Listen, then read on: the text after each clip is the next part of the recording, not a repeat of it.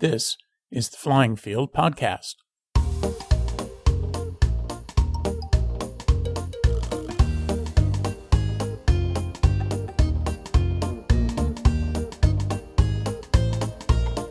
Welcome to this edition of the Flying Field Podcast. The Flying Field Podcast is a service of rcplaneviews.com and the Flying Field blog. Find them at www.rcplaneviews.com. This is episode 103 The Heroes Around Us, Part 2. It was produced the week of September 11th, 2011. Hello, modelers, and thanks for joining me for this edition of the Flying Field Podcast. I'm Jim Mohan. We're being teased a little in the Phoenix area as this edition gets put together. This weekend had morning temps in the low 70s, which made for really nice flying weather. I took my Easy Glider Pro to the field and, and had a couple of nice, relaxing flights. I've got some repair projects in the workshop which will also be easier to do too when it's not 100 plus degrees in the shop. Today, we'll take a look at some of the news and events around the RC world and then rejoin our interview we started last time with World War II B 17 pilot Byron Clark. As we finished up last time, we were listening to Byron's story of flying a mission to Cologne, dropping flying bombs. Let's get started with the news. RC Group says a review of the Hobby Lobby Rebel 70 Sport Jet. This appears to be one of several 70 millimeter EDFs that are out there right now. It has very similar dimensions to both the original Habu from Park Zone and the Dynam Meteor. I've got the Meteor and like it. I added retracts, and it looks pretty good. The Rebel has a nice color scheme, and the described performance sounds similar to these other EDFs. These 70mm sport jets are very popular and worth a look if you're planning to try your hand at an easy to assemble EDF. Next up in the news department is what will be a recurring item over the next several months, I'm sure. If you don't have the government relations page at the AMA website on your favorites list, you should. The AMA website is at www.modelaircraft.org. You can get to the government relations page by clicking the About AMA tab at the top right hand of the page. The reason it should be on your favorites list is that it's the best source of information regarding the FAA's desire to regulate small, unmanned aircraft systems, as they call it, which includes model airplanes. My thought is that one of the last things model aviation needs is federal government oversight, and the AMA is working hard to ensure that our views are heard. This work alone is worth your membership in the AMA. Even if you aren't a club member, you should consider being an AMA member either at the full or park pilot level. As mentioned in the opening, we're going to rejoin my interview with Byron Clark, who, as you may remember, is a member of my local flying club and a B 17 pilot who completed a combat tour over Europe during World War II.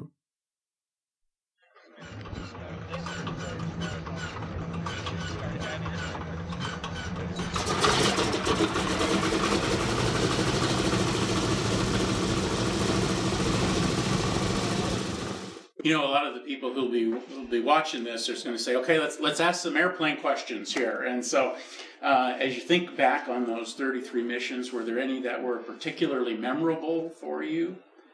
Well, I, I think if you go to that that site on the web, mm-hmm, mm-hmm. Uh, all you have to do is go to Swampfire B17, and you'll it will lead you to our homepage of of that uh, uh, of Swampfire and you'll learn a lot uh, about the airplane and the crew and so forth.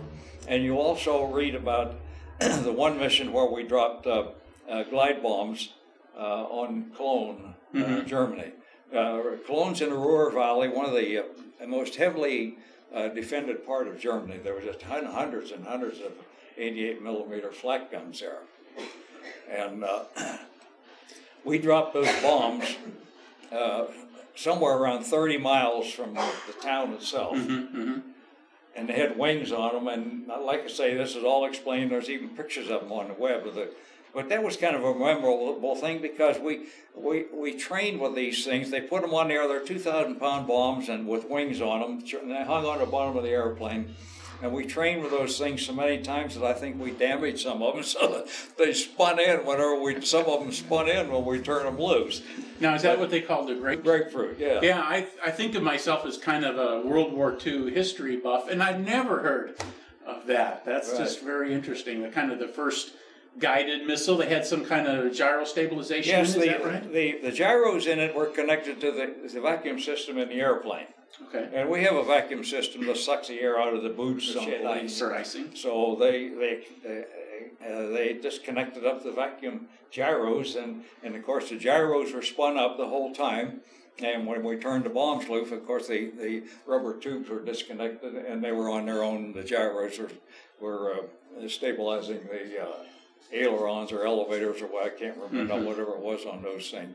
But some of them did spin in, and some of them landed on Cologne because I remember when we turned, uh, the sky above Cologne uh, was absolutely black with, with flak. Hmm. And uh, they probably wondered where those bombs came from. You know, A good place not to be then that Yeah. night, huh? So it, it, I, I guess the fact that it, it was one of those experimental things, probably people say now, well, this is crazy, but it was an idea. Mm-hmm. And uh, they picked our group to drop the bombs. I think uh, outside of that, uh, the other one was a long, a very long mission to Marienburg, Germany. It was clear over in East Prussia, and it was an 11 hour flight. Well, we ran out of fuel on the way back and landed at a fighter base on the Ipswich on the bay on the uh, shore of uh, uh, the North Sea there. But uh, we weren't completely out of fuel, but uh, just about. And uh, I, I hate to say this because we don't run, we don't fight our wars uh, nowadays the, the way they did then. Uh, but I remember the colonel saying at the end of the briefing, this was Easter Sunday, this mission I'm talking about, and he says, We have a time, so we'll get them when they're coming out of church. Now, you don't, you wouldn't hear anything like that nowadays. It's politically totally incorrect nowadays, but that's the way we fought the war in those days. And that's the way, that's the way it was. And I, you know, I don't mean to temper it or warp it in one way or another. That's what the colonel said. Mm-hmm. So the idea, and you can, you can imagine uh, a the Norden bomb sight was uh, uh, pretty accurate, but if you name uh, a- aim the bomb sight at the railroad station downtown, and and the formation is, spread out over a mile, and everybody drops their bombs at the same time, uh, you're carpet bombing the Sure. city. Sure. So the, the Germans did that to London and Coventry, and and so they started it, and uh, we finished it. Well, I it's a shame that uh, you know all those innocent people get killed, but it's happening today, and I guess it happens in every war. It's, Indeed. a war is a terrible thing. I mentioned to you earlier that uh, I was a bomber crew member about 35 years after you were, and Yeah. And I remember that crew members like to play practical jokes on one another, and sometimes we would get in trouble. Uh, as you think back, were there any particular times where uh, you had some fun with one another, or maybe got yourselves into a jam that had to be bailed out of? I don't know. Those guys were shooting crap all the time, and I, I didn't do much of that.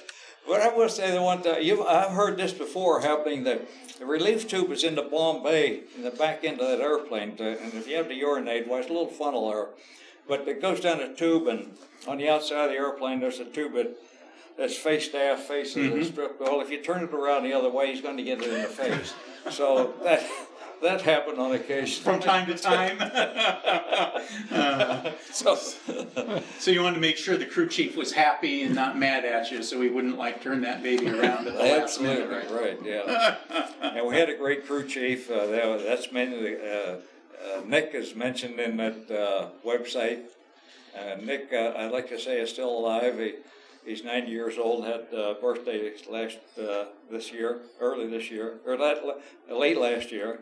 He lives in Bellevue, Washington, and uh, he and these men kept our airplane airworthy, and they worked at they they also uh, should uh, have their hats taken off too because they worked at night and in the rain and everything else, keeping the airplane airworthy, patching the holes in it, and doing what had to be done. Mhm. Whenever we got when we brought the airplane back to them. And so you see in that website that uh, our airplane Swamp Fire was the first one to fly 100 missions uh, without an abort. Mm-hmm. And that's not for us to brag about. That's for the ground crew, ground crew. maintenance people too. For so they did a great job, and uh, I talk with him occasionally. And well, I, I guess I'm here because of uh, Nick DeSalvo. Now, when those massive formations of B 17s would fly over Europe, um, they would fly in tight formations. You know, the belief was that all of the guns would be able to protect you all from, from the fighters. Tell me a little bit about what it was like to fly in one of those really big formations. You know, you you you concentrated on flying off the wing from the guy, or if you were uh, a leader in a squadron or an element, why you you concentrated on keeping the airplane in its in its position. It was hard work because the airplane, of course, doesn't have power steering, and there were there were times when we got in weather, and the, the formation would disappear Mm-hmm. and you're, you're sitting there in weather for half an hour flying off of a, just the wing, just one airplane as you see. And amazingly, you'd pop out in the clear and everybody would still be there. It was incredible to, Mhm. to see that, uh, uh, even to us, for that, for that to happen. But it was hard work. The captain flew formation. Uh, when he got tired, why, the co pilot flew Mhm. formation. Uh, occasionally there were mid-air collisions uh, when uh, you know you would lose your what do you call it vertigo. Sure. You'd get vertigo and slide off into somebody else, and I, I don't know how many airplanes uh, the Eighth Air Force lost on account of mid-air collisions, but I'm sure uh, there, there were many, and they also lost uh, uh, to collision during the forming process Mm-hmm. because all the Eighth Air Force uh, bases were in a very small area of East England, uh, eastern side of England. And when, when you all took off and you have a thousand airplanes up there milling around, the the, the leader uh, of the formation would would fire off a flare that uh, in, indicated he was the leader of your group. So if it was a red red flare, you were looking for a red red, or maybe it was red green red and these would be continually there. The, the flare chute is missing out of that airplane, but there was a place up the top where you could stick the flare gun in there and shoot the flares out. And so this is what you looked for. And uh, so you circled around a beacon, a radio beacon. That that's that's what uh, what they call a buncher, and uh, you'd all form on the leader. Hmm. And sometimes this took uh, maybe 30 or 45 minutes for everybody to get together. And then, of course, they had a specific time where they wanted you to cross the coast so that you wouldn't be mixed up with other people, so that you'd be strung out from, you know, as far as you could see, uh, B 17s. Well, that was interesting because I, I always read about that. It was like it was altitude and timing was the, the main components of, of gathering those mass formations, and, and Right. it just struck me as as amazing that you'd put all those airplanes, you know, without radar and without the kinds of nav aids that we have today, true. and you'd still get a bunch of them out Yeah. out over the uh, the out of the channel and into And you know, it's amazing. It just happened. Know, we would we would go to the briefing, and that's all we would know. They would say, "What this is the flare to look for, and this is the time we're across the coast." And you didn't worry about that because you just follow the leader. Uh-huh. And in, in most cases, the uh, the leader, when you saw the leader open up the bomb bay doors, well, your bomb bay doors went open too. All you do is flick the switch. Mhm. And when you saw the bombs fall from the leader, why, uh, we used to call him uh, the, the toggelier because he hit a toggle switch. if you weren't the leader, it wasn't a real important job out there. In the No, that's true. In most cases, you could probably. I, I don't like to say it because I'm not. I don't mean to denigrate the bombardiers, but uh, there's a lot of missions you could have got along without the bombardier, because there was an uh, a uh, a gizmo in the airplane called an intervalometer, and you could set it for one second, two second, five seconds, and you'd hear click, click, click as the bombs left, you know, Mhm, rather than a salvo. So it depends on how they wanted to drop the bombs. This is the way you set the intervalometer. Well, after the war, you did a lot of flying. You were airline pilot for a, a lot of time. As you think back, and as our conversation here comes to a close, what was your your favorite airplane? What did you enjoy flying the most? I think the Lockheed Electra was because it was uh, it's not because of its dependability, because you could do anything with it. Mm-hmm. The airplane was, uh, it was just amazing. You could, uh, um, New York to, I mean, to Boston to LaGuardia, New York, you could come over LaGuardia at 10,000 feet, southwest bound, make a circle and land to the northwest. The airplane would come down like a Simonized anvil. I mean, if you did the, you know, and, and then once you got it on the ground, all you had to do was slip the engines into reverse, and the you know, I mean, the people, if they were strapped in, it'd be in the front end of the airplane that would stop. And, and getting off was the same way. It was, uh, it was incredible the way that airplane would perform. Hmm. That's amazing. Well, Arn, um, is there anything I should have asked? Is there anything that you'd like to say or talk about that I uh, haven't gotten to? I think I shot off my mouth enough. no, I think you've done uh, quite well to, at getting a rough idea of, uh, of what went uh, over there. Mm-hmm. Uh, but uh, no, I think you did a pretty good job, Jim. And Yeah. Well, I appreciate it. It was uh, it was great hearing the stories. I like I say, I, I read it. I've you know watched movies about it, but then to actually have the opportunity to talk to somebody who who lived it, who's a fellow club member, it's just it's been great. Thanks so much. Well, I appreciate you having me. It was my pleasure to do my part in whacking Adolf Hitler and Mussolini. That brings us to the close of this edition of the Flying Field podcast. You can find the show notes at www.flyingfieldblog.rcplaneviews.com. This was episode 103. I'm Jim Mohan. Happy modeling and fly safe.